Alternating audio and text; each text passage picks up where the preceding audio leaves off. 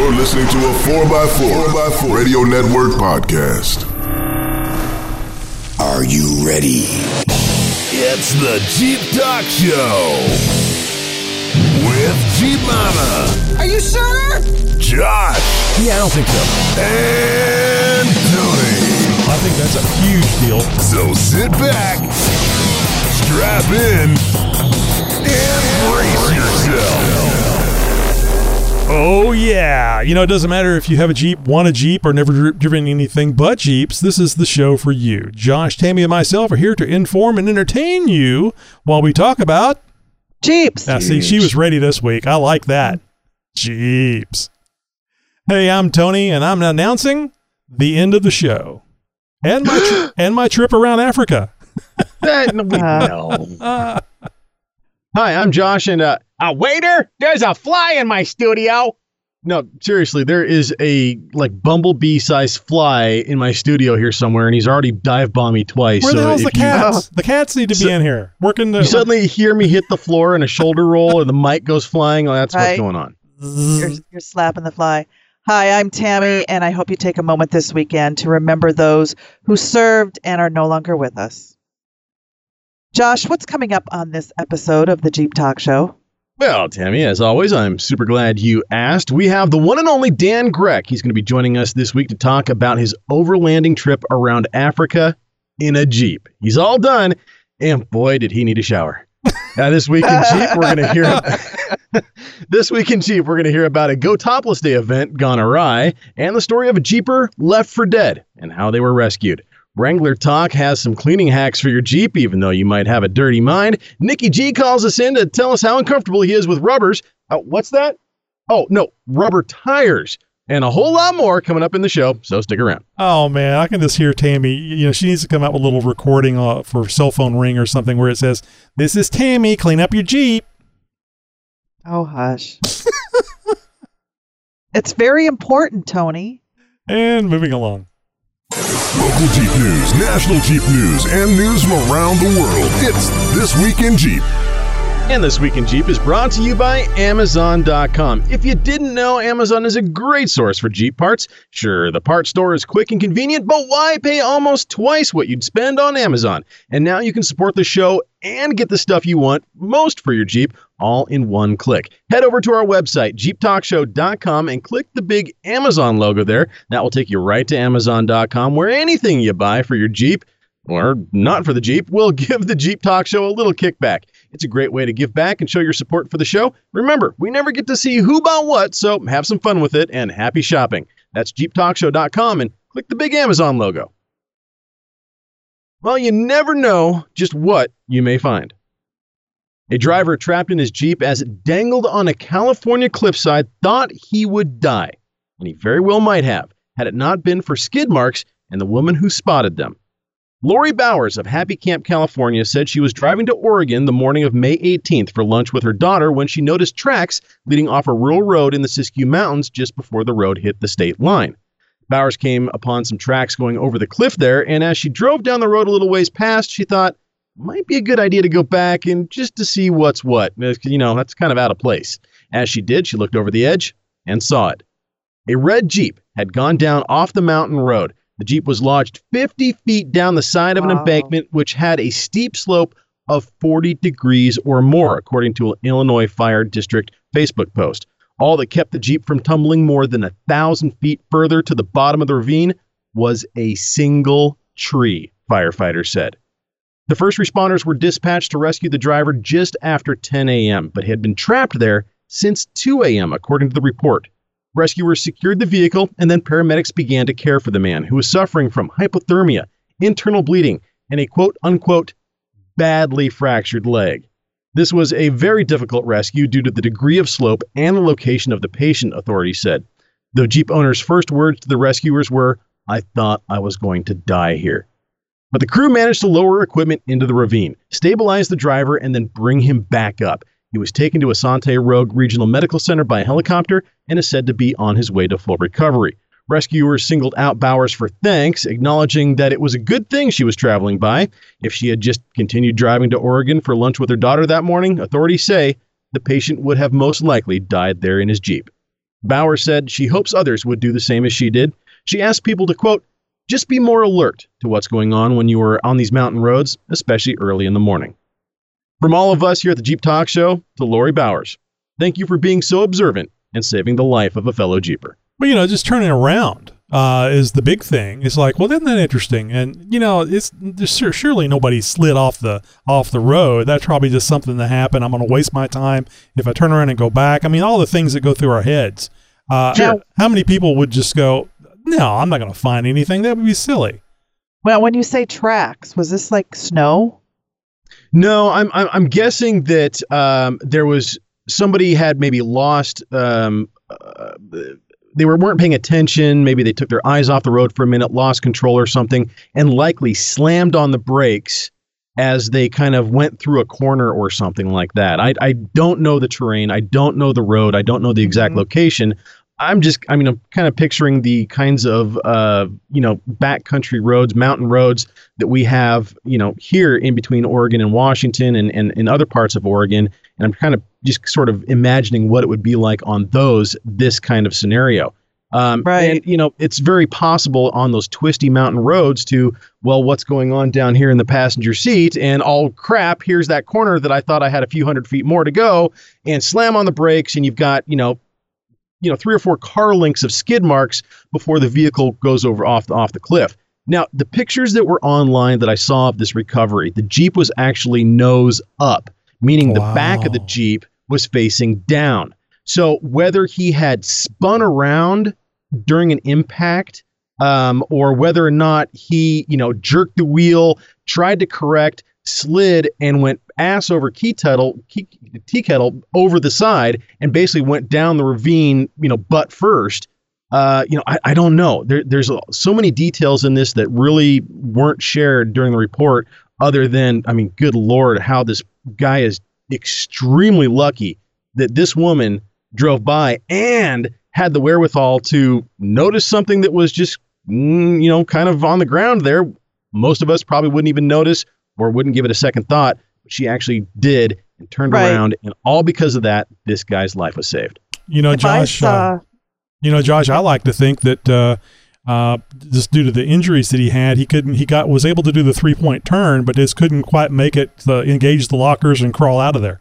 No, no, I don't know about that. But 40, de- 40 degree, uh, 40%, uh, 40 degree uh, incline there uh, eh, Eh, with nothing but ferns and trees and, you know, dead leaves. and There's, there's no Jeep that could have crawled up that. I mean, maybe with a winch line and stuff like that, Work with me here.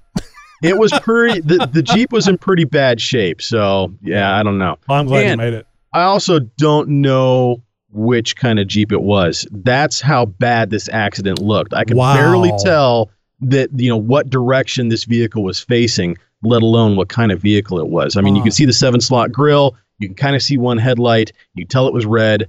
Other than that, really there's no telling. Well, we talked about Go, Go Topless Day at the beginning of the show, and uh, we're got a story about it. Galveston County officials plan to bolster law enforcement efforts for next year's Go Topless Jeep weekend after deputies responded to non-stop calls for service and vehicle collisions at this year's event. The event typically attracts hundreds of Jeep owners to Crystal Beach, but this year's crowd appeared to be the largest in more than a decade, said Galveston County Sheriff Henry Tr- Trochesset. Rumors say that it was partially due to a famous Jeep related podcast getting the word out, but we are unable to confirm those reports at this time. Now, the sheriff uh, had said that deputies responded to nearly 600 calls for service over the weekend. More than 100 people were arrested at the event, and he said about 50 sheriff's office employees worked overtime on Saturday alone. Trochesset said that he is asking the commissioners for at least four additional four wheel drive vehicles, which would help deputies navigate through the tides for next year's event. He says, quote, Part of the issue is the tide. The high tide restricts you from being able to maneuver. That was a big hindrance trying to respond to calls in a timely manner. The sheriff's office was fully staffed over the weekend, so much so they had enough uh, personnel on hand to handle a large event like the 4th of July. But Trochesset said that he'll also discuss the possibility of getting more overtime pay for his employees. He also wants to contract with other outside agencies for next year's Jeep weekend, but the commissioners will likely have the final say. The Galveston County Commissioner's Office said the commissioner has already suggested additional funding for law enforcement and limiting access points to the beach. However, there is no way to limit the size of the crowds at Crystal Beach because of the Texas Open Beaches Act law that guarantees free public access to state owned beaches on the Gulf of Mexico. At this year's event, authorities said that the main issue included minors in possession of alcohol. Oh, come on. Public intoxic- intoxication, drunken driving, and vehicle burglary. Several people also suffered severe vehicle related injuries after falling off of or out of moving Jeeps, he said. And out of the 113 people arrested on the Bolivar Peninsula between Wednesday and Sunday, close to 20 people were charged with not wearing a seatbelt. Just a Class C misdemeanor. And while those charges unto themselves typically don't result in an arrest, Trochesset said that likely it wasn't the deputy's first course of action. But most of that would be a situation where you're on the beach and you have somebody on the hood or on the roof of a vehicle, he said. And how many times do you have to tell them to get back in the vehicle before you take action? That's exactly what happened. Close to 19,000 people have signed a petition calling for the end of the event, but Trochesset said that the weekend crowds were similar to those before Hurricane Ike. He said newer residents likely weren't familiar with the event's popularity. Pre Ike, there were weekends where we would arrest 100 people in a single day on the peninsula, he said. So maybe this wasn't too unusual of an event after all, but it certainly points out the fact that there are still some bad apples in the bunch that are trying to ruin it for the rest of us. If you or your friends are planning on going next year, do what you can to keep yourselves and those around you safe and acting responsible. If you were at Crystal Beach for this year's Go Topless event and have a story you'd like to share, boy, we want to hear it. Please get in touch with us. We want to hear what you have to say. So, um, you know how I am about the media. Uh, it's mainly the local media for me, but I, I suspect, based on what I've seen, it's uh, it's nationwide. They want to, you know, they're selling a product, and they want to uh, make it as sensational as possible. So I'm really glad to hear that you, you read that section where they said it's not unusual for them to uh, arrest 100 people in a day during other events. Now, right. with that said, uh, reading on Facebook, I have seen uh, people talk about holding their event, uh, their Go Topless event, elsewhere next year because they don't want to be associated with this kind of activity. And mm. I and I do know uh, hearsay that there were uh, situations where the police did not feel comfortable in breaking up uh, drunken vehicle, completely naked women on stripper poles. Seriously. Whoa Seriously. Whoa. They did not want to go into that because it was two two officers and there was, you know, 25, 30, 40 uh, drunken kids that yeah. were doing this and, and going over there and saying, all right, you kids knock that off. Somebody's going to get shot, killed, probably a deputy. Beer bottle to the dome, pepper yeah. spray, stop resisting. Don't tase me, bro. Yeah. So a lot of what you were talking about there, as far as them getting more people out there, more officers out on the beach, very critical, and I'm hoping they're able to do that. Uh, I know for myself personally, uh, this would keep me from going uh, back to the event again because I don't want to get in a situation where I get hurt, and I certainly don't want to get in a situation where I have to shoot and kill somebody to protect my life. Looking at some of the pictures I saw of the Crystal Beach event at high tide, there is no there's room. no beach. There's no beach there's, there's, high tide. i mean we're talking maybe 30 or 40 feet of beach left. I mean two or three lanes worth of, of room here between where the water ends and where the beach ends. And, and this is where the event is taking place. Yeah. I can't imagine having tens of thousands of people and that's exactly what we're talking about here thousands and thousands and thousands of people all on the beach all on this very narrow strip of sand at high tide and you throw in things like alcohol and God knows what else into the mix, and you know, sun and heat and testosterone and angst and everything else, and you just it's a bad mix. And people making bad decisions just make that kind of a situation that much worse. Oh, also too, uh, I think you had read uh, in the f- top part of the story about uh, last year. I mean, the event not having this many people.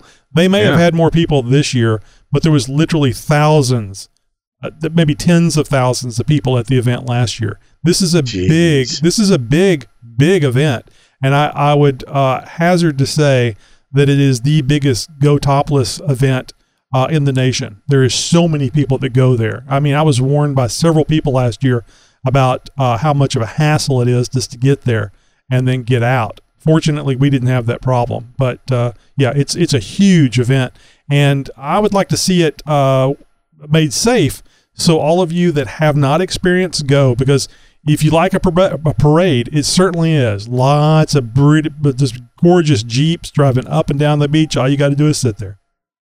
Hmm. Well, it sounds like fun, but also a recipe for disaster if uh, yes. you know the worst were to happen.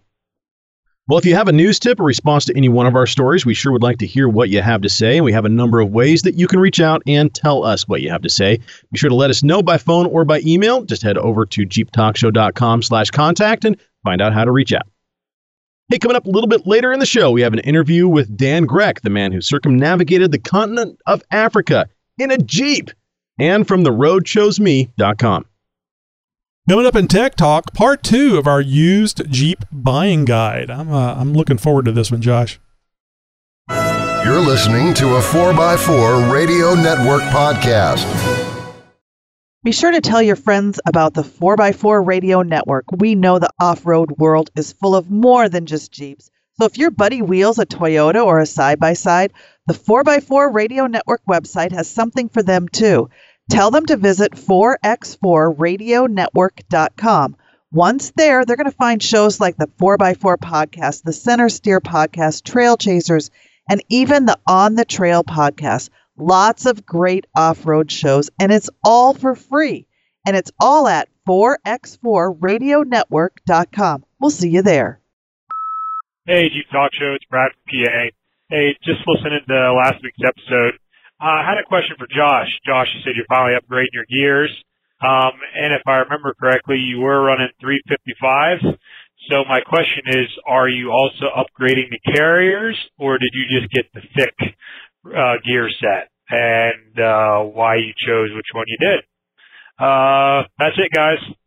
Thanks for the show. Appreciate it. Talk to you later. Well, Brad, thanks for reaching out to the show, and always glad to answer questions, especially when they're tech related. Uh, my gear specifically, yes, in my uh, Dana 30 and uh, high pinion Dana 30 and 29 spline Chrysler eight and a quarter rear axle. Um, they are running the 355 gears in in there. Um, I didn't really have a choice as to what gears I wanted to go with. Uh, well, I, I did have a choice as what what I wanted to go with, but what I got, I really didn't have a choice, and that's pretty much because of the way that the deal worked out. Um, I had a buddy who was leaving a very popular four wheel uh, parts store. Uh, off-road store and, and stuff and and he was um, on his way out and before he left he decided to give me the deal of the century uh, so I got what I got and I got what I got so um, I got G2 uh, Performance Series uh, gears, uh, 456 gears, uh, and the installation kits. Yes, I do have to replace the carrier up in the front. Anytime you are working on a Dana 30 uh, and you are doing anything larger than 355 gears, starting at 373 and up, you do need to replace the carrier. Not so much as an upgrade is as a properly sized carrier for that size of ring gear. Uh, and that's what it's all about. I could not hook up that ring gear to the stock carrier uh, because, well, it's just the wrong diameter. Uh, so yeah, there there is an option here to uh, go with uh, something aftermarket. Uh, there is a Dana Spicer option. Yukon makes an option as well. There are a few other options out there as well. But yes, the carrier in the front is going to have to be upgraded. The rear carrier, however, is fine. Uh, and that will also be getting a, uh, a locker during the install as well. I already have one up front, so yeah, good times. Did you already have the locker, or are you buying that uh, before no, you install? No, actually, I've been sitting on that for probably close to a year. That was okay, another so Craigslist one. purchase. Yeah. Yeah, that's uh, they're both uh, automatic lockers, right? Correct. Uh, yeah. So I have a, a, basically a Spartan up front. Even although some of it has been custom made. Uh, that was a Craigslist purchase. It didn't have a center pin, and the uh, the uh, the two spacer sleeves were um, had a lot of stress cracks and fractures. Oh. So basically, I uh, I machined a set of those out of tool steel. Uh, and and had those treated and everything, and that's that's been working fine and great ever since. Now I've got a uh, is it a Truetrac, and I'm brain farting on a power track power. I'm brain farting on the locker. Truetrac sounds familiar. That's not be what it is. Um, so it's like, like I said, it's been sitting on a shelf for a year. I haven't even looked at it in months.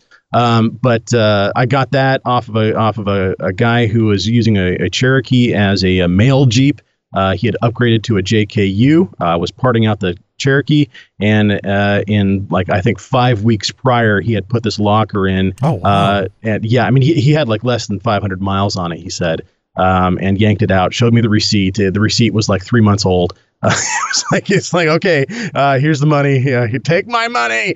Uh, sort of thing. But uh, yeah, that'll be going into the rear um, at the same time as the gears, uh, same time as a rebuild kit, new bearings, new seals, and I'm going to be doing a disc brake upgrade as well. So a lot going on on that rear axle all at once. You know, Josh, I'm thinking while you're in there. No. yeah, I'm that's pretty much it, man. That's pretty much it. While you're in there, you might as well put this locker. You might as well go ahead and do the disc Next- brake upgrade. Next thing you know, the Jeep's red and all hell's breaking loose. Oh, jeez.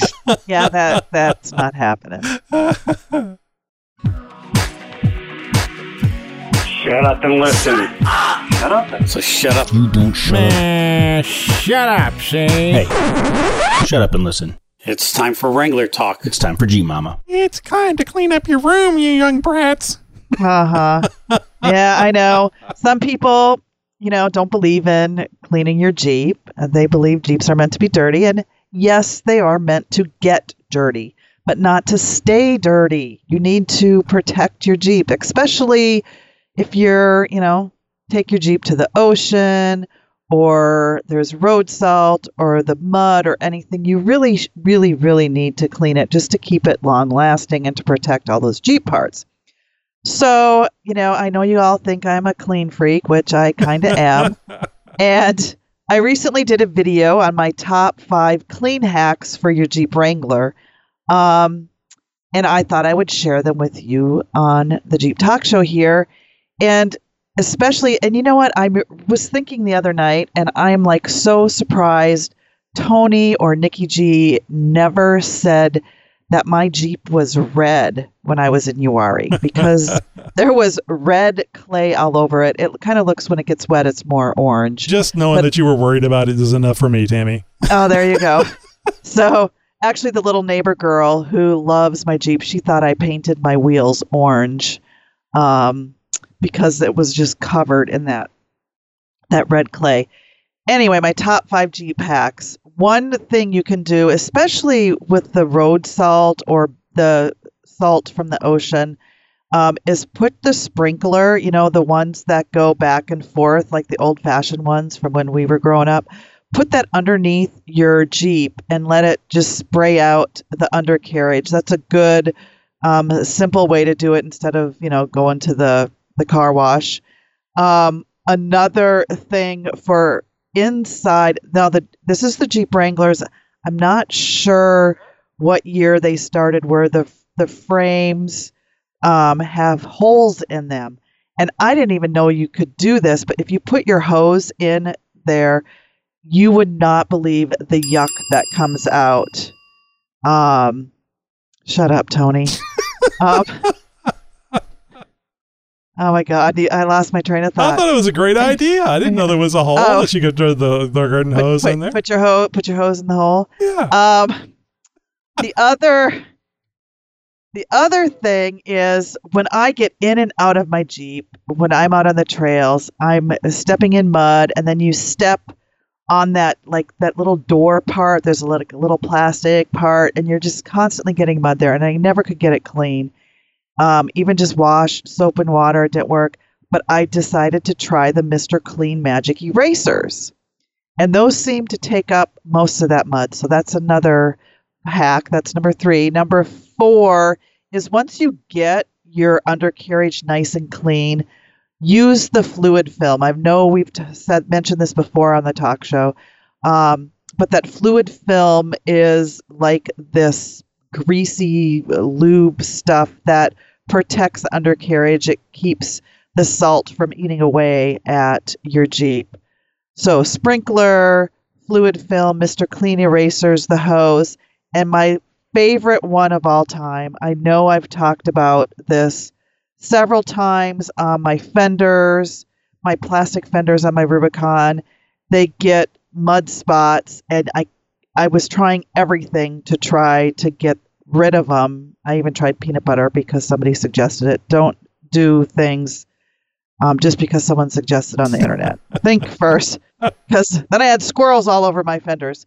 Um, so tire foam, you know the like the Armor All has tire foam, Mothers has tire foam. It's the stuff that is kind of like Mr. Bubble. It gets white like that. Spray it on your fenders. Let it the foam start to clear, and then take a microfiber cloth and just wipe it down so you don't have the drip marks. Do that to all four fenders. And then that microfiber cloth is full of, it's like wet, full of this stuff. Take it on the interior of your Jeep, the plastic dash, and use that. And I think it works way better than Under Armour. The tire foam works awesome on the fenders, getting rid of all those spots. Um, so those are my top five clean hacks for your Jeep Wrangler.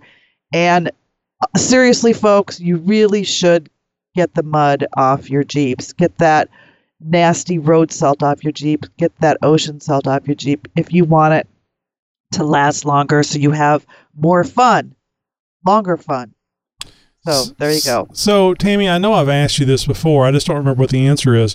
Um, have you considered, uh, or maybe even looked into getting a undercoating on your Jeep, like Line-X or uh, Rhino? Well, I guess Rhino liner is really kind of a bed liner, but uh, you know, one of the things that really keeps the salt off of all the under uh, the metal components underneath your Jeep. Right. Um, I've never looked into it. I think it would probably be pricey, but I'm not sure. Um, I just keep um, sanding the spots and spraying it with um, Oh, it's just your black bu- spray paint. Yeah, it's just your bumper that, that that that you're talking about, though. You don't Yeah. you don't do anything to the Oh, the I, axle and the, the or do you?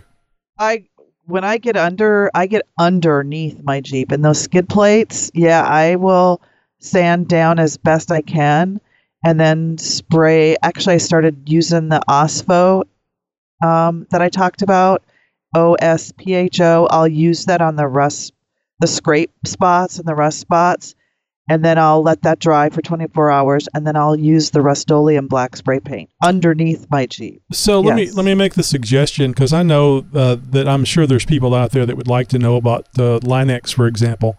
Why don't you see if there's a, a local Line-X uh, company that you can call and call them up and say, "Hi, uh, my name's Tammy. You may know me as Jeep Mama on the very Yeah. popular uh, Jeep Talk Show, uh, actually called Jeep Talk Show." And I was uh, calling about getting a uh, a sweet deal price or or just what your price is.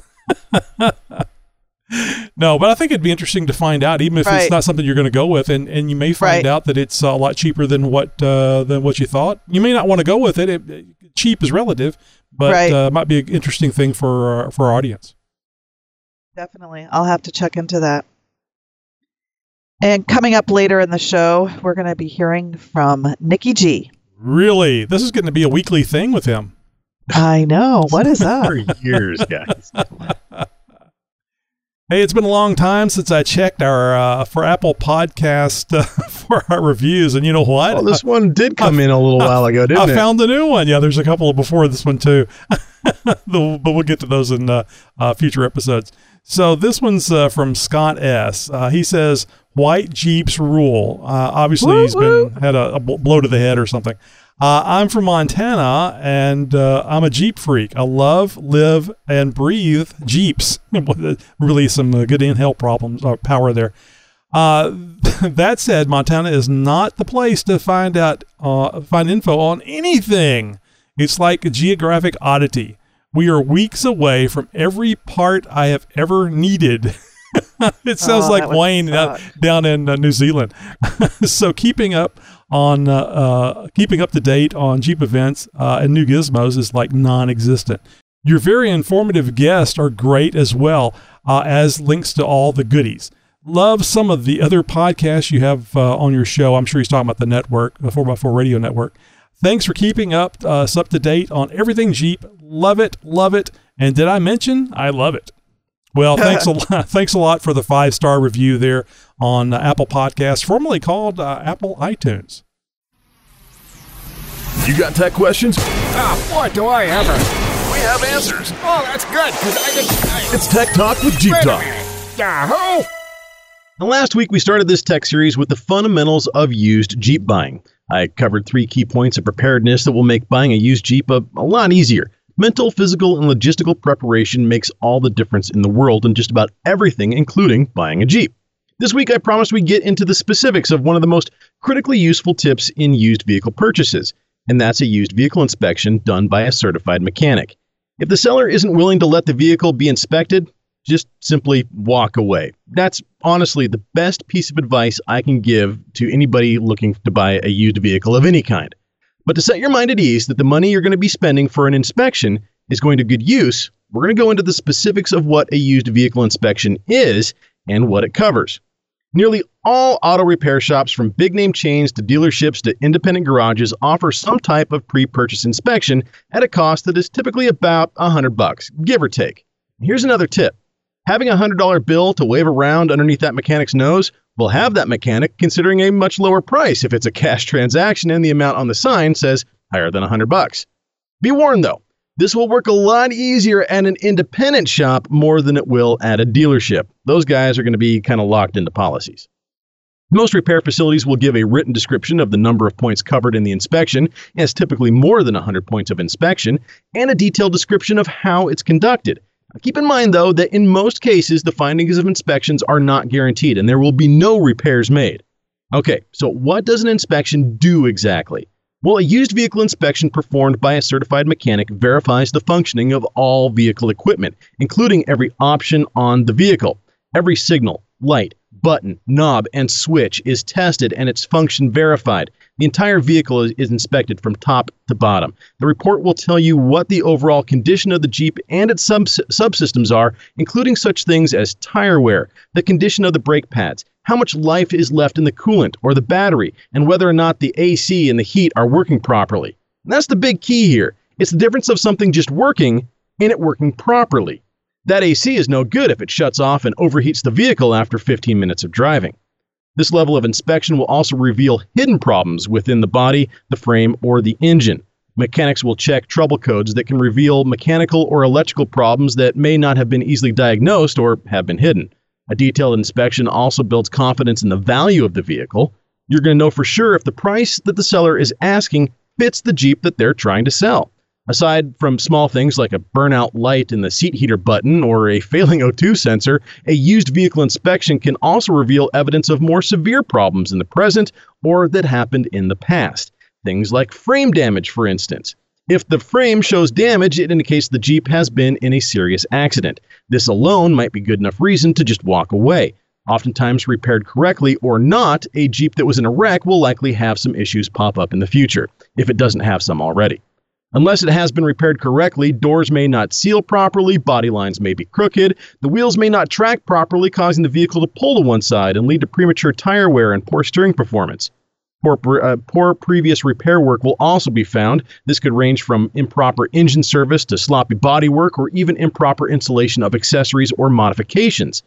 You'd hate to buy a used lifted Jeep thinking it's the perfect rig, only to find out the lift kit was installed with bubblegum and duct tape, and it's not much more than a nice looking death trap. Imagine not knowing about previous flood or fire damage either. A vehicle history report can red flag a car that has been in a flood or fire, unless its t- title has been falsified, that is, and this happens more than you'd think. You might not spot the fake title even, but an inspector can easily identify the telltale signs of damage, even if it's been hidden.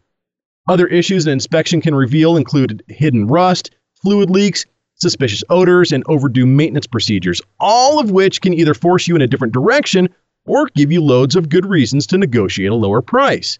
Typically, the repair shop will also give you an estimate of what it will cost to repair anything that pops up, and working with the seller, you might even have them make the repairs if they're willing, fat chance, or at least drop the asking price by the repair amount. That's going to be more likely.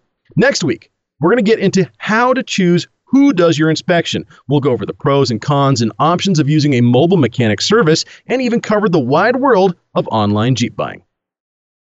So, Josh, let me know if this uh, uh, jumps on something that you're going to talk about uh, right. next week, and uh, I can Mhm. I can take this out. Um, I have found now. Keep in mind, I don't deal with a lot of mechanics uh, Yeah. because I'd, I'd like doing my own my own work, not not for the fun, believe me, but just because just because I like the one doing it. But I have run across uh, mechanics that are, are very very good at their job, but they don't know Jeeps. So if you take uh, take your your Jeep to have them have a look at it, they may not know what the common issues with Jeeps are, especially depending on uh, the uh, the engine that's in it and the transmission and the transfer case, high pinion as a as opposed to low pinion, Dana thirty, et cetera, et cetera. Have have you seen similar type things uh, like what I'm talking about here? I mean, it it would you may get a, a thumbs up from a mechanic and he just doesn't know. So, yes, um, this doesn't really step on what we're going to be talking about next week uh, because I'm going to use an anecdote from a personal story um, with my own Jeep, uh, something that happened to me recently, in fact, uh, and even here kind of relates to the show a little bit. Now, uh, a couple few years ago, uh, I was going through a rebuild of, uh, of, of the engine and the transfer case, and I needed a lot of head work done on the head for my Jeep and uh, the cylinder head uh, needed to go into a shop. It needed to be rebuilt, machined. There was there, a lot of work needed to be done. I called around and I talked with several shops, and I even went in and talked with a couple of people. And it it, it wasn't until I actually spent some time on the phone talking with these people before just taking it to the closest shop to my house because there is Right. one less than a two minute drive from my house, but that's not the one I went with. And the reason why is because they didn't know Jeeps. Right. Now, the shop that I did end up going to, I talked with them. They knew Jeeps. They were an AMC Chrysler Jeep specialist. That that was primarily what they did. Now, they of course they did other things as well, but these guys knew Jeep. And in talking with them and talking about my build, where I was at with things, and what I was hoping to get out of a head rebuild, I got some information from them that led me to make that choice. Now, when you're calling up mechanic shops or calling up dealers or service centers or whatever, you're going to be talking with people. Likely, you're not going to be talking with a mechanic unless it's one of those independent shops uh, and it's you know self proprietor type of thing. Probably only has a couple guys working there. Likely, you're going to be talking with a receptionist, um, somebody who doesn't know vehicles very well, uh, might know the industry a little bit, but whatever. Ultimately, you're going to want to talk to, me- to a mechanic. And even though he may or may not know Jeeps, if you develop a bit of a rapport with the guy instead of just barking out a couple of questions at, at him or whatever, um, you might you might be able to get them to tell you who in the industry is the Jeep expert who does used vehicle inspections. It might be as simple as taking it to your local four wheel parts store or your off road store. They may know somebody. They may have a mechanic service in the back. You know, I really it's going to come down to doing some homework. I Yeah. know nobody likes doing that, and I know a lot of people really don't like spending time on the phone, especially when you're not getting anywhere. But unfortunately, when you're making the second largest purchase of your life, you're going to have to do a little bit of homework to make sure that you don't get taken advantage of. Yep. Well, if you have anything to add, or maybe you have a question that you would like addressed here on Tech Talk, just jump over to jeeptalkshow.com slash contact and send us a message. Who knows? Maybe you'll have your question answered here on the show. The Jeep Talk Show. It's not about us. It's about you, the listeners. It's Tim from Torrance. Hey Jeepers, this is uh, Rob, San Antonio, Texas. Hey guys, it's Cody with TrailChasers.net with another grand adventure. Hey guys, this is Cody from Indiana. Hello, Jeep Talk Show crew. This is FJ Rick. Hi, guys. This is Joe. If a turtle doesn't have a shell, is he naked or homeless? Hey, guys. This is Ron out in Arizona. Hey, what's up? Jeep Talk Show. This is Jason, Oregon Trail Off Road. Hi, this is Jake from California, and I'm sitting here eating pork rinds for breakfast. Hey, this is uh, PA Jeep Freak. Hey, Tony, Josh, and Tammy, it's XJ Jake calling. This is John, Runner 1982, and on today's radio context segment, I'm going to talk about APRS, Anal Probe Restraint System. No, no, no, that's not right. We love our listeners. Lord knows, once you get it in there, you don't want it falling out. Good Lord. From around the world. Or from your city. And sometimes just down the street. Howdy, neighbor. It's the Jeep Talk Show interview. All right, boys and girls, you know it's time. You've heard the intro. It's time for another great uh, Jeep Talk Show interview. And Can't uh, wait. I can't wait. I can't wait. don't don't give it away, Tammy. And uh, you know we've we've had Dan uh, Dan Grec, uh, on the show uh, several times before. I think this is uh, your third time here, Dan. And uh, if you don't recall, Dan uh, took a, a nice uh, 2011 uh, Jeep Wrangler on a trek around Africa. And and when I say around, the only way you could get more around Africa is if you were in a boat cruising around the outside of it. So we have a, a lot to talk to Dan about, uh, a lot to catch up on, and uh, we we have very short amount of time to do it. So we're just going to jump right into it. Dan, thank you very much for making time for the Jeep Talk Show again. Oh, you're so welcome. It's always a pleasure. So, Dan, I guess the biggest thing here, uh, and I happen to see this on uh, Instagram, you were actually putting your uh, beloved uh, Jeep Wrangler, the one that you had to count on for over 50,000 miles uh, uh, trekking through Africa, in a shipping container the other day. What, what happened? Was it under warranty repair or something? no, no, nothing like that. You know, um, I reached the end of the expedition. oh, the, my the, goodness. the dream all along was to drive right to the pyramids in Egypt. Um, and I did that, and it was, uh, awesome. it was really it was really surreal. It was something I dreamed of for a very long time. Um, and then I drove a little bit further north to a town called Alexandria on the coast in Egypt, and it took about a week and a half of the most bureaucratic, paperwork intense ridiculousness you can possibly imagine. Uh, and then I sealed the jeep in a shipping container, and and it vanished. Uh, yeah, so it was a, a really surreal and bizarre moment, and also it was it was really I was sad to see it just sort of vanish all of a sudden. There was no Jeep anymore. There was just a steel box. Now, if you can disclose your location, where are you now? Believe it or not, I'm actually in sunny California, uh, and it's raining. It's not sunny California at all. California probably- is sad for you, Dan. That's what it is. well, I, I just drove here from Arizona where it was snowing, and I thought, oh, I'm so ready for some warm weather, and it's not. Didn't you have enough warm weather for three years? Shoo. You would have thought so, but it only took about two days of snow for me to have had enough of snow. Right, right.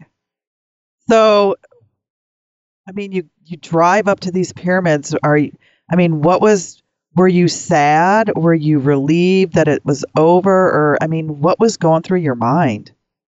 Uh, I definitely wasn't sad. Um, I was elated. I was shaking with excitement. I was kind of pinching myself, and it was it was one of those things where I was almost watching myself, you know, from outside of myself. Right. Uh, and and to be honest with you, the last couple of months like turned into a bit of a hard slog. So I was I was elated, and I I was Right. sort of in disbelief that I really had done it, and all Right. of those, I mean, years and years of hard work ha- had all I I achieved my goal. I really I did it, and it was it was kind of shocking to realize that.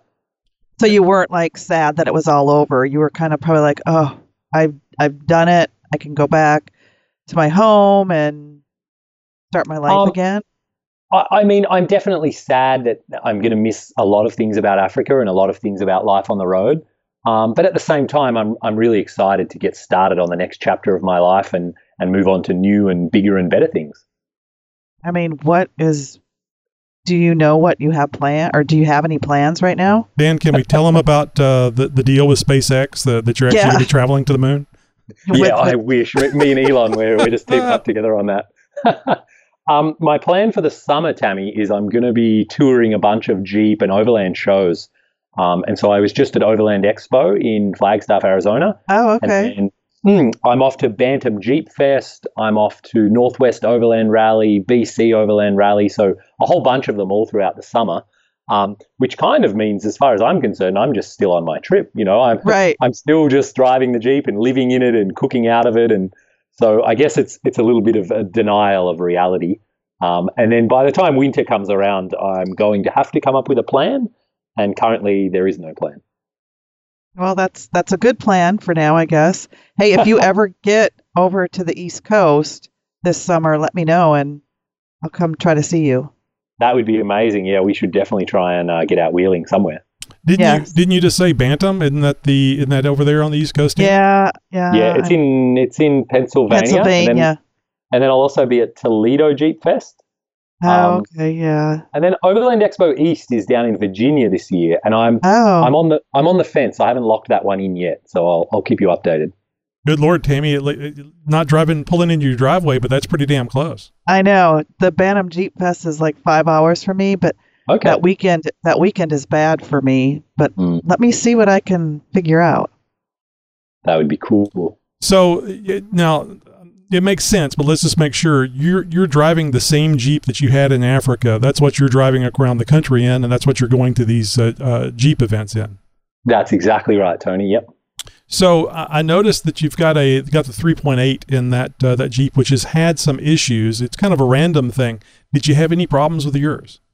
No, actually, uh, everything engine wise has been completely untouched. I have never done anything to it, and it has never let me down. Excellent. I love hearing that. That's kind of been, seemed to be the thing, and it really depends on uh, where it was put together. Is uh, seems to be the uh, the issue with the, the 3.8 liter. Uh, very hit and miss type thing. I saw that when I was looking at your uh, configuration of your Jeep and all the goodies that you have in there.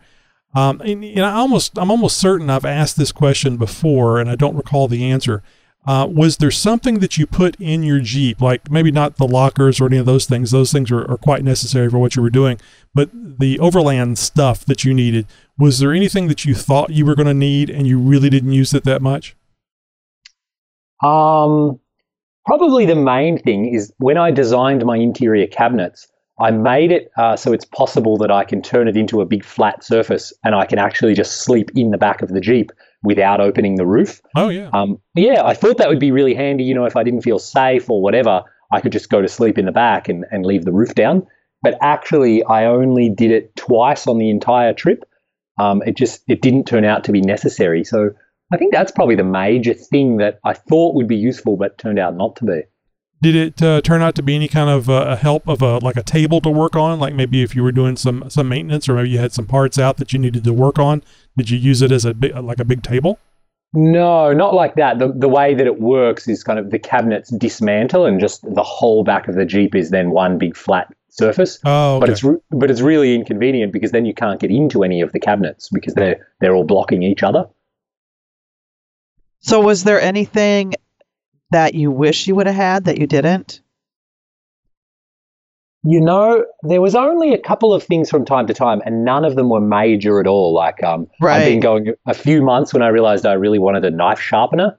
Oh, Um, so, I, yeah. so I kept my eyes out for a long time, and I found one. Like it, it's the kind of thing. If you look around long enough, you will find something. Right. Um, I broke a Nalgene bottle at one point, and then so I, I kept my eyes out for months and months and months. I never did find one, so I just decided I didn't need it. um, so really, only minor things like that. Certainly, you know, nothing nothing fundamental. And what about what was your? I'm sure you probably have hundreds of memorable moments, but what was your one thing, if you could pick one thing that you like was the best? Oh, one thing I thought you were just going to say the the strongest memory, but the Oh, okay. best memory. I mean, overall, no doubt about it. The best thing is is how friendly the people were, and how I have all of these memories of just sort of you know pulling in somewhere, hoping to find somewhere to camp, and maybe it's on dusk, and it's been a really long day. I'm tired. You you always feel a little bit scared when night's coming, and you're not sure, am I going to be safe? You know, have I done a dumb thing driving in here? You know, and I have these strong, strong memories of complete strangers just coming up to me and shaking my hand and saying, "You are welcome. You can camp right here. It's no problem." You know, my my house is here. You can you can camp next to my house, and and these are my children. You know, and just the the way that people and and I think that happened more than a hundred times on the whole trip. And and at those moments, you know, I was kind of scared. I was alone. I was a bit worried. And to have them behave that way, I mean, it, it nearly brought me to tears on so many occasions. Yeah, I remember reading some of your posts several times about the people and how warm and welcoming they were. I think um I think Tammy we we like to think that we're friendly, you know, in in Canada or Australia where I'm originally from. But I've realized now it's just sort of like a surface level, you know, hi, how are you or, you know, thank you when you buy something in the shop. hmm Whereas in in Africa, people are the kindness is so much deeper than that. It's like how can I help you? Like come into my house, eat some food, Right. have a- have a warm place to sleep. I think is it's a different type of warmth than than what we're used to in the West. Now, this is probably an ignorant question. Uh, do you get the feeling they are like that because living in Africa is so much more difficult than it is here? Uh, I know you've mentioned that uh, coming to the coming to the states, it's just so many convenient things that you didn't have while you were uh, in Africa. I, I kind of wonder if maybe that's how they survive over there is they help each other uh, uh, through the night almost. Absolutely, Tony. You just hit the nail on the head. That's impressive. I think that's hundred percent what it is. They they they have to help each other, otherwise they wouldn't get through it. They wouldn't survive. And I really felt that um, when I was in the Congo, there was lots of cars stuck in the mud and you know trucks, and they were really stuck. You know, and and every time I tried to help them, they would stick out their hands, and and in French they would say, "We are together," you know, and shake hands. And it was this real thing of like, suddenly now we're all down on the same level. We're all up to our knees in mud. We're all pushing this car. We're all in this struggle together, but together we can we can get through it. Um, and so, yeah, I think Africans know that they're only strong because they're together. So, what um, what is like the scariest moment you had? um, scariest animals, scariest people, or scariest Jeep incident? I think the people are always the most scariest, but I'll let Tammy uh, go with uh, what she wants. Um, my, my guess would be your scariest people would be one of those border crossings. You know, actually, the border crossings were never a problem. They and I always tried to arrive in the daylight, which I think is a, a big piece of advice for anyone going international. yeah. Um, but no, no, the borders were not scary. Like, huh. you know, nobody ever pointed a gun at me. Nobody ever threatened to arrest me. Nothing like that at all. Um, lots of patience is needed, you know, and people are asking for money, and you you play the bribery game. But no, no, I was I was never scared at a border, not even once. Really, that mm. for me, that would be my biggest fear. Um, you know, something that I think Hollywood has messed with our brains a bit is we have these images of, of these guys in uniform who are going around shooting people or terrorizing people. And the reality is that the military over there, they are professional soldiers just the same as the military is here. And they uh-huh. take their jobs very seriously. They're very highly trained. It's their career, it's how they put food on the table. And so not in a million years are they going to like brandish their gun or point it at someone or, or God forbid, actually shoot someone unnecessarily. I mean, that they would go to jail for the rest of their lives, just the same as just the same as someone in the military would here. Um, so, in fact, when, whenever the military were around and you know they're armed to the teeth, I felt really safe. You know, they're, they're professional soldiers doing their job. Right. They have absolutely no interest in hurting me whatsoever. So then, what was your scariest people moment? Scariest people moment was uh, actually a misunderstanding. Um, I was in Cameroon and they were very close to civil war at the time. Oh, and I was in the region where that was kind of happening and the, the English speaking were thinking about fighting the French speaking and it was tense. And I was wild camping in the bush. And I guess I got spotted. And so in the middle of the night, bang, bang, bang on the side of the Jeep, get out of the car, police. Uh, and so I came out, it was pitch black and I had flashlights in my face, so I couldn't see very well. Uh, but I came out with my hands in the air, and you know, within two or three minutes, kind of everything relaxed. But what happened then was men started coming out of the, the woods, and all of them were armed with their rifles out. oh, out. my goodness. And so I, I couldn't see them, but I very much suspect as I was getting out of the Jeep, they were pointing guns at me. Um, wow. Yeah, and I mean, they just didn't know who I was. I was this big unknown quantity out there in the woods in this sort of right. military-ish looking vehicle. And in the end, it was totally fine. They took me back to their police station. They checked me out, and actually, at the end of it all, the the man in charge he shook my hand and he said, "I'm really sorry for the trouble. You know, I had to check you out. Um, oh, and if you'd like, you can camp right here in our compound. It's no problem." Oh, of course. Yeah. So I mean. Go they're professional soldiers. They they had to do their job and check me out. Um, right. and, and I don't, you know, I don't begrudge them that at all. I I think they did a very professional job. Yeah, still, that's got to be a little nerve wracking. Uh, uh, no lights and then uh, awakened out of a sleep like that. This had to have been rough. It was, yeah. And, and, you know, they bang on the car and they say police. You're like, yeah, but is oh, it really yeah. the Yeah, yeah right. Yeah, that was exactly yeah, what I was thinking. It's like, well, of course you're going to say that, so hopefully you don't shoot me. Um, yeah, exactly. Yeah. So I was just looking at some of the stuff here on your your site, theroadchoseme.com. Uh, it says African miles driven, five, uh, 52,000, man, 5,000, you wish. 52,580, uh, 999 days. Dan, not a thousand. It couldn't be a thousand. I mean, that this sounds like a great title for a book. I'm just checking up on that. That 52,000, I'm sure that's wrong. Um, you're right. I'm reading it off the screen, but if I go to this other page, yeah, the total is actually fifty-three thousand seven hundred and twenty-six. Um, so I, thanks. I need to update that. Um, and, and what happened with the 999 days? I put the Jeep in the shipping container in Egypt, like we talked about. I, I went back to where I was staying and I tried to book a plane flight, but there were none for that night. So I booked one for the following day. And so, you know, plane flight booked. That's it. I'm leaving Africa. Everything's finished. And then I went online to one of those online calculators where you put in, I put in the date I landed in Morocco. I put in the date of my plane flight, which was the next day. Oh. And it spat out 999. Yeah. And actually, I had, leading up to that, I guess I hadn't really been keeping track. Like, I knew it was just short of three years, but I didn't, I didn't know how close to a thousand it actually was. Yeah, that's pretty cool. I didn't realize that you didn't you weren't keeping track of it.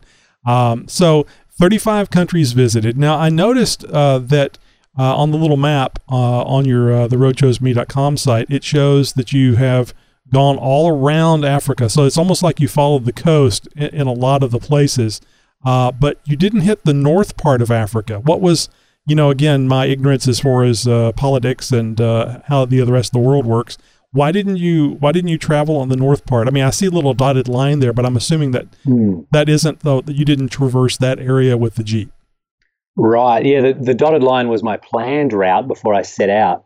Um, but what's going on right now in the north there in Libya, they're still very much at war. Um, and so the borders are just completely closed. It's, it's uh, an impossibility to get a visa to be able to travel to Libya. Um, and even if I could manage to get one somehow, the Egyptian military would never have let me get close to the border. Um, Egypt are pretty serious about protecting tourists, and so they work hard on not letting you go anywhere that's even slightly dangerous. Um, and so even if I had tried to get near the border of Libya, they they would have stopped me and turned me around. Gotcha. Yeah, I saw that and I went, I, I just knew that you were going, the, the plan was to go around pretty much all the outside of Africa. And actually, looking at this map, I see that you were in the interior of Africa a lot more than what I thought you would be. Uh, was that just because that was the, the best route to go or the most interesting route to go? How, how did that, did that change or was that always your plan? Uh, that was always the plan. That that part that you're talking about there is probably looking at Burundi, Uganda, Rwanda. Um, they're great little countries, and, and I always wanted to get there. So, and, and my plan from the very beginning, it wasn't just to sort of drive the minimum distance, um, but it also wasn't like to see every single country. It was to see as much as possible while staying within my comfort level of safety. Um, and so, yeah, there were some countries where I just explored to my heart's content, literally the same as I would in Alaska, you know, driving anything that the Jeep would go down. Uh, and then there were other countries where I sort of just hustled from one end to the other, you know, not lingering and not exploring the backwoods because I didn't feel so comfortable and so safe. Then you were concerned about your safety, and you did adjust your your trajectory to to uh, make it as safe for you as possible. And and you and you weren't alone this uh, for the entire trip, so you had the safety of uh, others to to be concerned with as well. That's right. Yes. Sometimes I was teaming up with other vehicles and we were convoying. Um, and then for part of the trip, my girlfriend came along as well. And so, yeah, that's right. These are all things to consider. Um, and you do, you, you have to adapt as you're moving because things change so rapidly. So, uh, looking at this uh, this trek, are there any loops in here, or is that? Well, I guess there is one loop. I'm um, just trying to make out this uh, um, this state. It's on the east coast, about the middle of Africa. Uh, oh, so- there's there's definitely a lot of loops, Tony. There was there was a lot of times where I literally, you know, looped back around and drove through the same town. Um, there was a couple of times I, I drove back into a country that I'd already left. Um, it was really about just when I'd talk to locals or I'd talk to embassy staff, they would say, you know, you really have to go and see this waterfall, or you really should get into this corner of this national park, or and so I would just sort of pull out a map and start scribbling, and inevitably you're going to backtrack to do that, and, Yeah. and that's all. That's all part of it. That's all. Like I'm happy that I did that. Well, it makes sense. I, I didn't I didn't even consider that, but of course, you know, you're you're talking to the locals, and the, everybody's always really impressed with certain things, and if they if they like you, they want you to uh, to experience that same joy that they have by looking at it. So, yeah, it makes perfect sense. Like you got to go see a waterfall. yeah, yeah. When when I drove into Zambia, actually, I I kind of only thought I'd be in Zambia for a week or two. I didn't know much about it. And the very first night, I stayed in a campground right by Victoria Falls, and the guy running it was like, "I've lived here my whole life." So he pulled out the big map of Zambia and just started circling things and saying like, "This is really cool. This is the best thing I've ever been Wow. to. Get here." Yeah, and and so 20 minutes later, we've got this map with all these things all over it, and then he's like, here, you can have the map. Have a good trip. And it was like, oh, he just mapped out like the most amazing four weeks right. exploration in Zambia wow. you could ever hope to find. It was great. So I know that if you're traversing through the uh, the United States, there's like uh, huge balls of string or the the largest uh, aluminum foil, foil aluminum foil ball uh, to mankind. Was there anything silly and very local uh, that you ran across while you were uh, in Africa that was something like that? Something kind of cornballish. that's a good question. I imagine there must be in the touristy places like Kenya and Tanzania. Um, the one that springs to mind is the equator crossing there's always you know they kind of have a globe mounted and there's there's guys there who do like the water, water swirling thing and lots of people trying to sell you trinkets and plaques um, oh, but, but in you, terms of you had to have like, bought you had to have bought something uh, at the equator. I mean, that's pretty cool. I didn't even think about crossing the equator. That is, I mean, how many people actually get to do that? Yeah, yeah, it's it's kind of a bizarre feeling actually, and, and I've done it three times now. So I I, I still am like pinching myself that that happened because it, it always is like a big milestone on the trip. Um, and you know, I didn't buy anything anytime. I kind of I resist kind of touristy, trinkety junk. Right. I like to I like to be in the middle of nowhere in a village where you know tourists have never really been before, and then and then someone has something that they've made and, and they offer it for sale. I, I enjoy that experience a lot more. Oh sure, no, I, I, agree, but I would be it would be hard for me not to get a little something at the equator, mm. you know. Yeah, and it would it would be made in China. yeah, me. yeah, it would be. uh, so, um, Dan, I remember seeing your Jeep on its side at one point. Oh, that's right. What what yeah. happened there? Yeah, that that is not my proudest moment. Um, I, I, guess I'll have to start from the beginning. um, so I'd been driving all day and I was exhausted. Another really long day, really hot. And I crested a hill and uh, Lake Albert was in front of me, a big, beautiful lake in Uganda. I was in remote Uganda. And so I thought, oh, I have to get a photo of this. So I parked the Jeep on a bit of a hill. I left it in first gear, turned the engine off, and then I pulled the handbrake. And disclaimer the handbrake has needed adjusting for a very long time but I haven't done anything about it because I'm doing other things.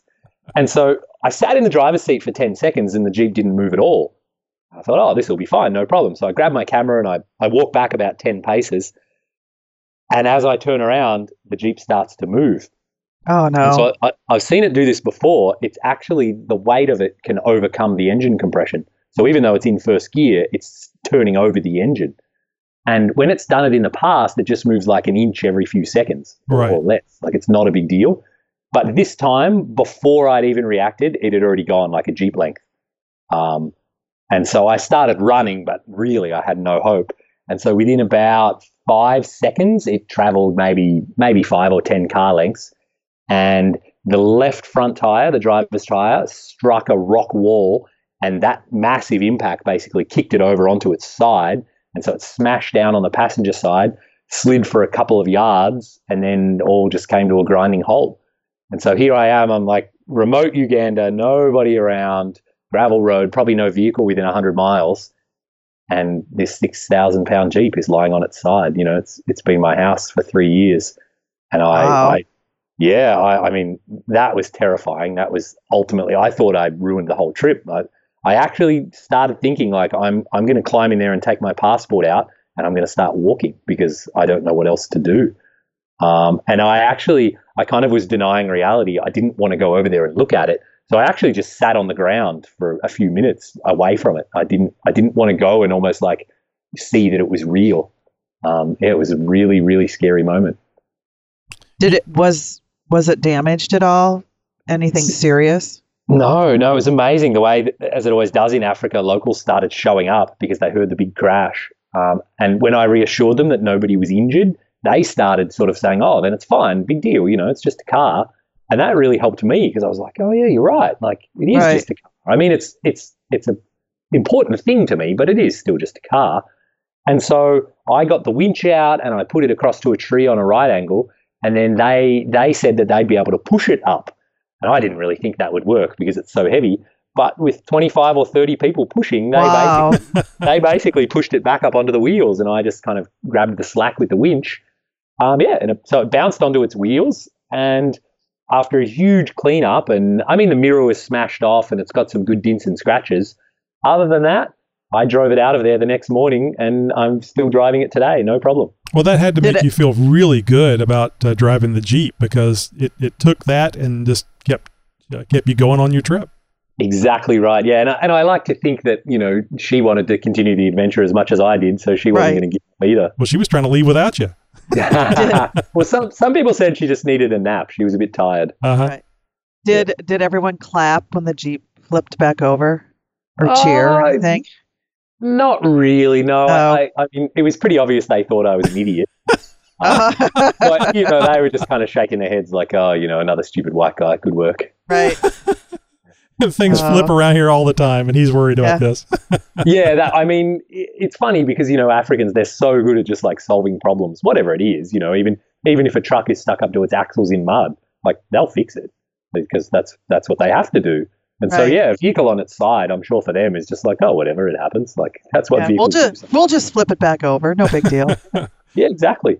Well, Dan, in a way, I always hate having you on here because it seems like we just get started, and then we're all of a sudden we're uh, over the time limit that we have for, for the interviews. And I don't want to keep you. I know you're uh, visiting somebody uh, somebody's house, and we will let you uh, get back to them. But let's tell the kids where they can find uh, find you on social media. We've mentioned uh, uh, several things before. I, I personally enjoy the Instagram the most. For sure, yeah. Um, my Instagram is the road chose me, and I'm also that on YouTube and Facebook. And so I've been putting up a YouTube video from pretty much every country now. And so if you want to really see what Africa looks like, just on at the ground level, then uh, my YouTube channel I think is a is a pretty good indicator of that.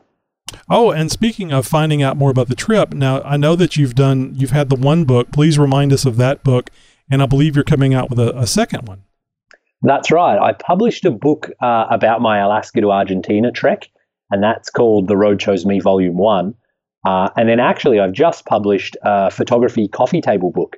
Uh, so it's a full color book with 75 pages, um, a double page spread of every country that I went to in Africa. Um, and so it's a mix of landscapes and wildlife and people and places and, and all of the parts of Africa that, that I really fell in love with. And so I hope that people can can get an, an understanding of what it looks like to, to spend so much time in Africa.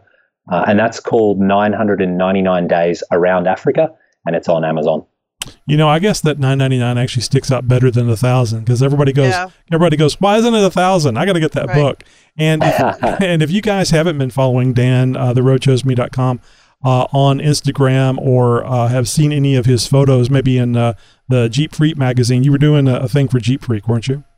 That's right, yeah, a JP Freek Adventure magazine. JP Freek, yeah. So uh, if you haven't seen any of those pictures, absolutely stunning pictures. Uh, Dan does a really good job taking pictures. Oh, yeah. So you're going to want to see that book. You're going to want to uh, get that coffee table book. Now, don't take it to the bathroom. Only read it at the coffee table. Dan, thank you so much for being with us, and uh, you know, lots of luck. And uh, it sounds like a wonderful deal. Uh, uh, you know, going this this whole trip for Africa. I would assume the plan now is to scrape together some more money and then go someplace new. That's definitely the plan. Um, and I always say, spoiler alert, I'm probably going to go to the parts of the world map that I've never been before. Sure, that absolutely makes sense. It, it probably won't be Australia though, right? Probably not. I mean, it's, it's an option. I mean, I've only seen less than 10% of Australia. So, I mean, there's a lot of Australia that's unknown to me and, and looks really beautiful. Well, we look forward to uh, hearing your next adventure, and please stay in uh, stay in touch with everything that's going on. Let us know where you're going to be, because I'm I'm sure our listeners would like to, if if you're going to be close to them, I'm sure they would like to come out, shake your hand, look at the truck, and uh, count all the little uh, dents and scratches you got from the flop. Absolutely. And there is a list on my website as well of um, which shows I'm going to be at this coming summer. So if you, yeah, check it up on uh, theroadchoseme.com. Perfect. Come on, Tammy. I know. I didn't want to be the say the last thing. Tony always gives me grief because I have to have the last word, Yeah, and it bothers her. That's why I keep doing it. and it, it's That's hard hilarious. for me not to say anything. Hey, this is Tony. I'm interrupting the show briefly to let you know that there's some great Dan Grec bonus content uh, that's only available on the Jeep Talk Show app. So go over to the Apple Store or the Android Store, download it uh, to your phone or tablet so you can hear it. I think you'll enjoy it. All right, back to the show.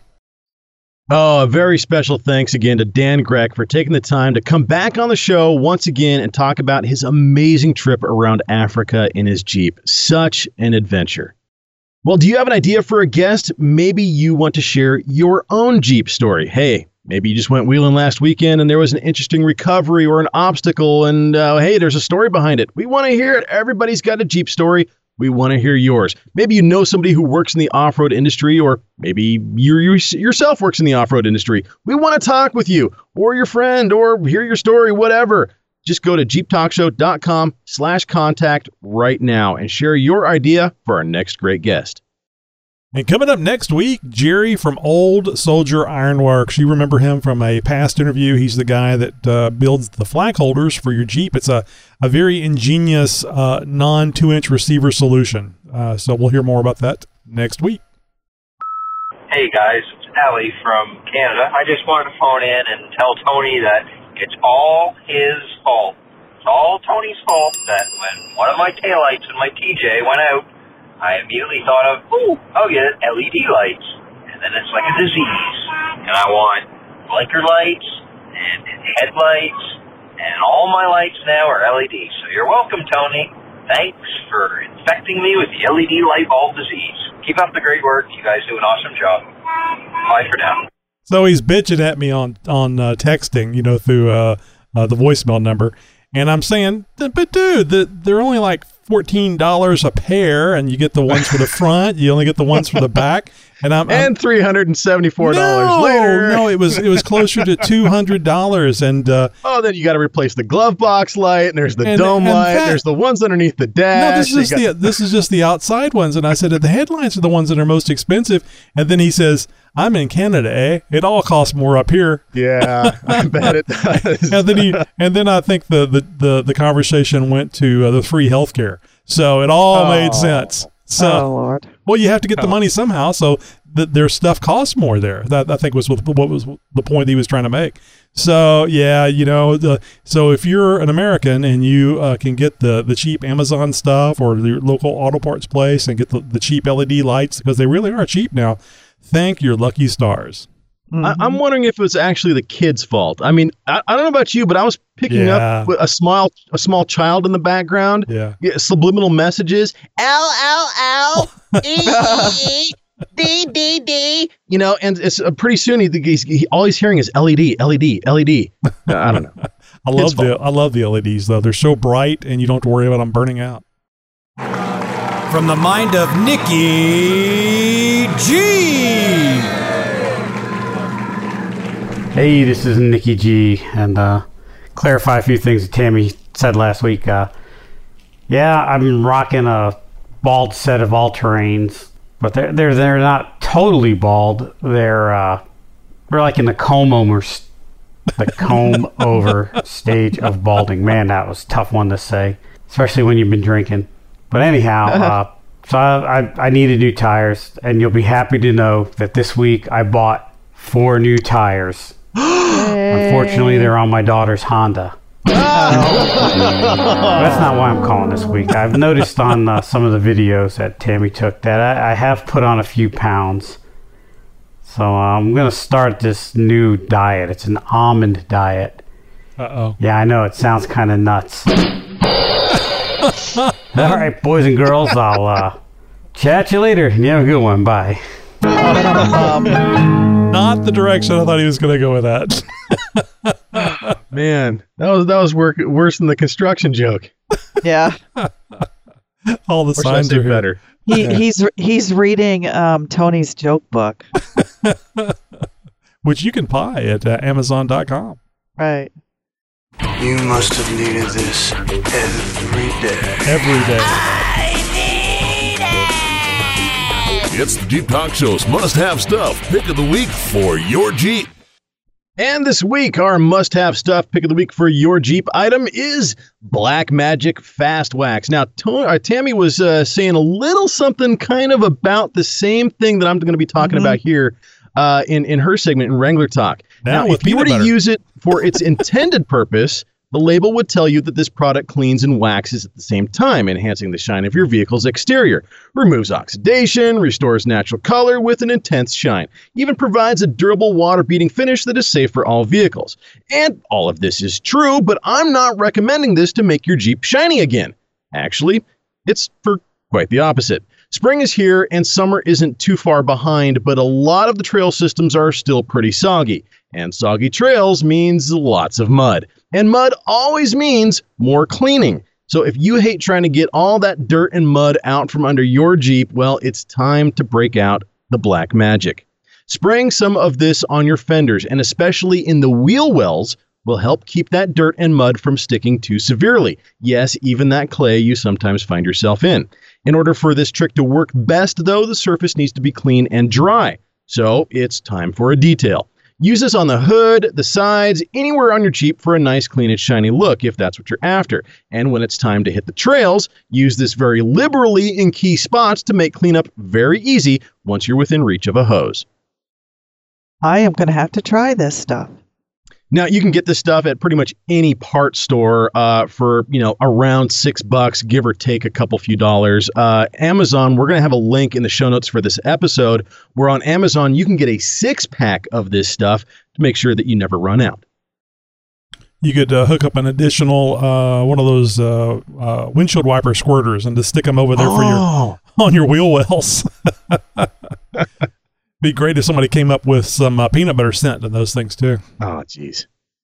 Well, now that you must have your own black magic solution, we're going to make it easy for you to get. Just go to jeeptalkshow.com and look for the link in the show notes for episode 386, eh, or you can just go to your part store. And coming up in a few minutes, we're going to hear a little bit about some events that are happening in your hometown and around the nation in Wheeling Ware.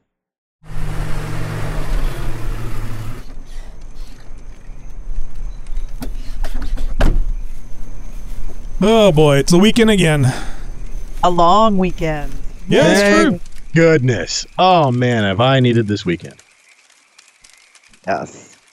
Why Well, do you need this weekend? Just to get well, away because, from work, well, or do you have lots to do? Pretty much. Pretty much just getting away from work and stuff. I mean, yes, I, I am going to be doing some side work as well. I got another audio system install that I have lined up this weekend. Uh, I'm going to be doing that uh, on Saturday. Um, I'm going to try and get out up into the hills for maybe a little bit of a day trip, maybe go shooting. I, I'm not quite sure, but I'm definitely going to get out and get up into some nature uh, over the long weekend. So, uh, how that happens and where, I am uncertain. It's going to be kind of one of those seat by the seat of by the seat of your pants type of adventures. Right. So uh, we'll see how, how it all happens. So yeah, busy weekend. Got things planned. Um, got some work lined up, and uh, we're doing some voiceover work in the studio as well. So uh, yeah, just glad to be not working at work. I, I'm sure I've asked you this before, Josh. Have you installed an Android head unit? No, uh, I, I haven't yet. I haven't uh, come across one of those. One of the last ones that I installed that was kind of out of uh, out of the norm was a uh, a deck that did not have a CD player. Um, Yeah. Now, I, this is coming uh, coming from a guy who worked in an era where there were still tape decks Oh, yeah. uh, being installed, and, and so I, I've I've seen pretty much every technology uh, come and go aside from eight tracks. Uh, I'm not that old, jeez. Uh, so, but no, I haven't uh, seen the Android decks yet. Now I've installed the ones that have like the Apple CarPlay or the uh, Mirror Link and, and stuff like that, to where basically you can put your cell phone screen on the screen of the stereo and pretty much operate uh, your phone through the stereo and stuff like that. Um, but no, not the Android decks. I, I would imagine those are pretty cool, uh, feature packed, and everything else like that. Um, I just haven't ran into one personally yet. I was just curious. I've been looking at them for a number of years now, and uh, I looked at it again today, and now they have a unit that uh, doesn't take up. It's, it's still two DIN, but one of the problems about putting a two DIN uh, receiver in a Cherokee is a Cherokee is a, a DIN and a half. Yeah. and you got to cut some stuff. Now this Oh, thing, yeah. this thing I was looking at is a two din, but it's really like a uh, a tablet with a protrusion in the bottom. And actually, if the protrusion was in the top, I'm sure it would be just fine because the the problem seems to be the AC. Actually, you know, I'm to, the ducting. I'm actually going to have to look at it. I, I'm thinking it's below, but it may be above or, or both. But you actually have to notch the AC uh, ducting in the Cherokee to make it fit. I mean, there is there is enough room there, but they've got some stuff in the way. Um, but uh, this this thing is like literally like as thin as a tablet, seven inch uh, diagonal screen, uh, touch sensitive. Uh, it's got the USB connection so that you you know you, you really don't need a DVD or CD anymore unless you No. unless you got a big collection and you just want to fumble with stuff while you're driving down the road. And I mean, it's got GPS, it's got everything. Eighty nine dollars. Wow. Or- I don't know about that. I, I've, I've looked. Yeah, I know, but I've looked at the reviews and uh, on, uh, on on YouTube, and it it works great. AM and FM uh, tuners. So, uh, I mean, that's that's not very much to, to risk uh, as far as uh, you know. The ones No, I've been but looking at, the- it's like upwards of two hundred dollars for the non-name but- brands. in most Jeeps that that are uh, din and a half and not double din, the amount of modifications that are involved, it's going to be going far beyond just well, I got to take a file and a little bit of a razor blade to this piece of trim right here. I- i- If you look into some of the write-ups to put a double din and a din and a half in a Jeep, it's extensive. Well, that's why I Uh, mentioned so- the AC ducting. You actually have to notch the AC ducting and glue it back well, together. I've I- I've seen people actually relocate the HVAC controls down below to where the switch panel is and move the switch panel up. And I mean, we're obviously that's not something that somebody's going to do in an afternoon in their driveway, and No. certainly not without specialty tools and a lot of experience. So, yeah, what you're talking about is is definitely upper level installation type of work, not for your average everyday, you know, shade tree mechanic or somebody who knows how to put a stereo in. Uh, you're going to need to know, you know, how to modify an interior of a vehicle properly in order to do in, in that kind of an install. It's real easy to, to have a look, though. You can pop that for the, on the Cherokee. You can pop that cover off. It doesn't even bolt, uh, isn't even screwed in, and then uh, the radio uh, radio comes out really really easy. Couple Mhm. of couple Two of screws, bolts. and then Yeah. you can look at all the space that you have in there. So, uh, but don't, don't limit yourself. Have a look at it and make a plan. And uh, I I've seen it where you don't have to relocate the controls. So uh, that's the way I was looking at it. So we'll, we'll see. But anyway, I was just curious if you had run across uh, any uh, Android head units. Uh, I think Cody talked about it in the last tra- Trail Chasers episode, and listening to podcast and using GPS for off road, and it just, you know, it just it just sounds like it'd be a lot of a lot of fun. I mean, I like having the radio on there, but I listen to podcasts mainly, and it would be nice just to either stream it from the phone or uh, use the Wi-Fi connection when I'm in the garage and let it up- update the uh, the podcast to the Android head unit, where I just press play and listen to the shows. There you go. Well, Tammy, do you have anything going on for the long weekend? Um, just That's nice. Moving along, Yes, we've got some. No, Moving kidding, right along. Actually, She's going to be um, sitting, uh, putting a sprinkler underneath her chair and uh, enjoying the whole weekend. Oh, geez. Um, uh, no, not really. My son comes home. He's actually in your neck of the woods, Tony. Um, he's down in McAllen, Texas. Was down there for two weeks, so he comes home. So I'll be excited to see him. And we are just rearranging some rooms in our house. So, and then that's it. But I really need to get working on my Lux rock lights. Was he uh, was he driving down here in uh, in Texas? No, he, no, he flew down. He's um, he works for CarMax, and they're opening up a new store down in McAllen, Texas. So he um, they picked him to come help op- open up the, get the store. Wow. That's Yeah. really cool. So he's re- reloading the vending machine with the cars. Uh, Yeah, yeah. um, he goes, I'm really surprised at all the border police that are down there. oh, There's I- like, yeah, no, yeah. I, don't, doubt it with the border crisis. Yeah. Now, Yeah. um, the reason why I asked if he was driving down here because I, I don't know if you guys are aware of it or not, but uh, to drive in Texas legally, and it, you don't want to get caught, uh, not having a firearm because we use them to indicate uh, left hand and right hand turns. You know, where normally you would just stick your hand out. It's uh, it's one shot for right, two shots for left. You know, because I if you're gonna not know that. if you're going to be shooting the left, you want to make sure they're uh, they're dead. but I'm bum. oh, and you know? Today I um, this black jeep passed me, and it was you know that loud um muffler sound. Yeah. Exhaust, yes. Um, yeah, or exhaust. So I'm like looking underneath his jeep, and like the stock. Man, my eyes are up here. I know the the stock um, Muffler? exhaust Yeah. Muffler. You know that it goes the full, almost the full length underneath the, the Wranglers. Yeah. And when I was at Uwharrie, someone was showing me that you can just totally take that off and you know, because it will help when you're rock crawling. You're not gonna, you know, Oh yeah. to scrape it. and there's and I I don't know. It, there's some other thing that you can do Glass pack. to. Is that what it is? Well, glass packs Well, are I mean, generally really really small. So yeah, you're talking about the But one where the like- where the uh, the exhaust uh, the muffler is is right back there in the back, like where uh, where the uh, is it is is that where the fuel tank is, Josh? Is that where the, the fuel tank is? It's it's it's uh, in front. Well, uh, it's behind the fuel tank. So if you're looking at the back of the vehicle, you have the muff. You see the muffler before you see the gas tank. It looks Right, kind of right. hang, it hangs down kind of low. I mean, I can Yeah. see what she's talking about. I mean, But they s- th- apparently there's something. I'm sure someone out there knows, but there's something you can do to take that off and then like rework your exhaust system to help you for when you're off roading. Oh, I So don't you're doubt it. So um, anyway, I thought maybe maybe someone can call in and let me know what it is so I can start researching. I was Straight I pipes. was- And I yeah, I was just going to say we get somebody on here that uh, knows the, the Wranglers uh, to talk about this stuff. It'd be really really good. Maybe they would know. Um, well, I mean, there there are tons of, of really cool. aftermarket. There are tons of aftermarket catback exhausts, which basically you remove everything from the catalytic converter back from the Jeep, and you install a new system, and that's new pipes, new crossover, new mufflers. You know, the whole kit and caboodle, all brand new, uh, depending on whether or not you have a four-cylinder, or six, or a V8. You know, yada yada yada.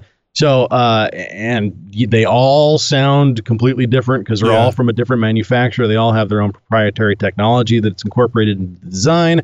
Uh, so I mean, yeah, and then there's just the full-on custom where, yeah, the guy goes down and grabs a, you know, a, a thrush glass pack or something like, you know, cherry bomb, you know, one of those Oh, things, no. and you know, welds that in, or maybe doesn't even go far that far, just yanks everything out and straight pipes it all the way back, and you know, no muffler, nothing, and just there you go. So yeah, I mean, there's all kinds of things you can do back there. I will warn you though, uh, if you're thinking about getting a muffler that has that better throaty sound to it, it's all Oh, it's all sounds so fun and games until you've been driving it for four hours and you Yeah. get out and you, and you're can't going like, oh my god! and your head is going.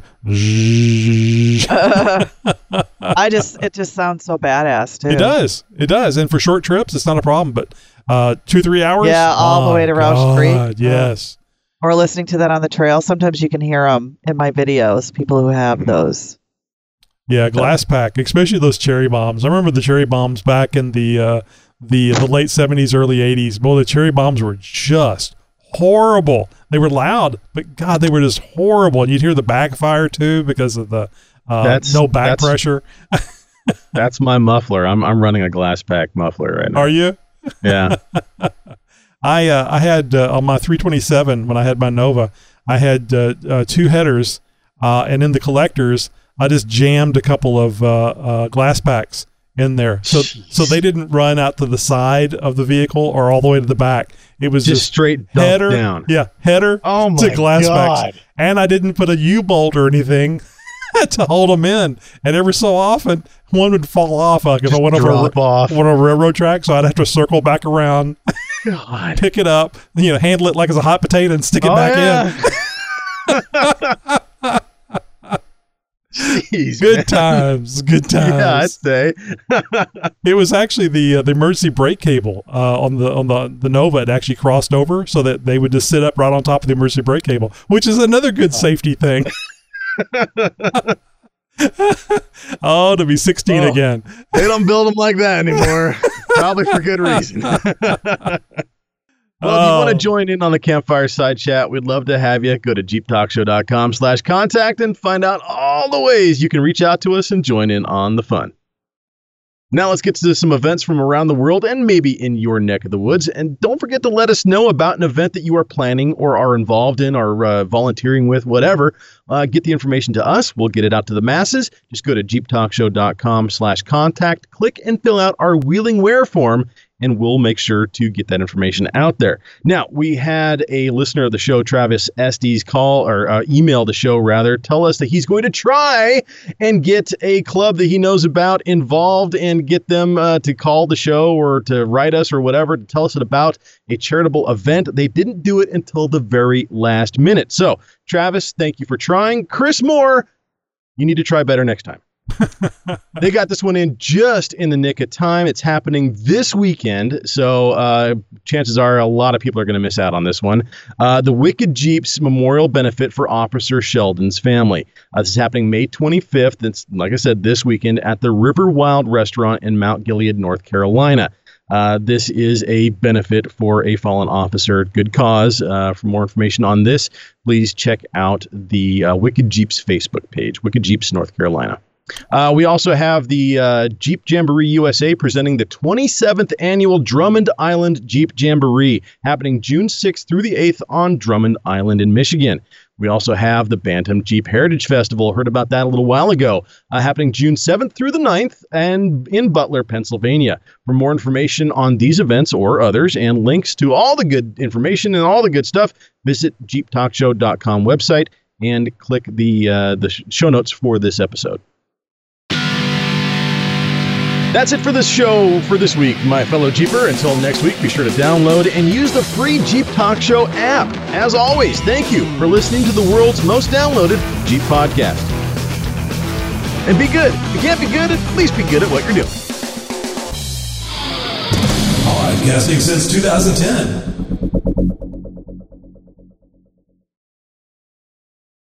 You know, there's a, a downside to having um, security cameras around your house.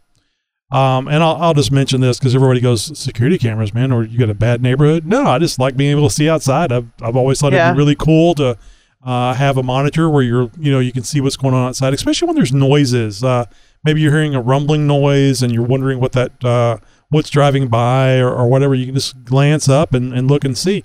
So we're doing the show and some huge white thing passes in front of one of the cameras very quickly Uh oh. and I'm like, the camera, hell? the camera is up high, so you know it's well above six feet. So you know, for a moment, and, it, and it's it's dark out, so the infrared light reflects off of something. Yeah. Oh God, you scared the shit out of me, Josh. Jeez. Oh, you were right in my head too. oh my God.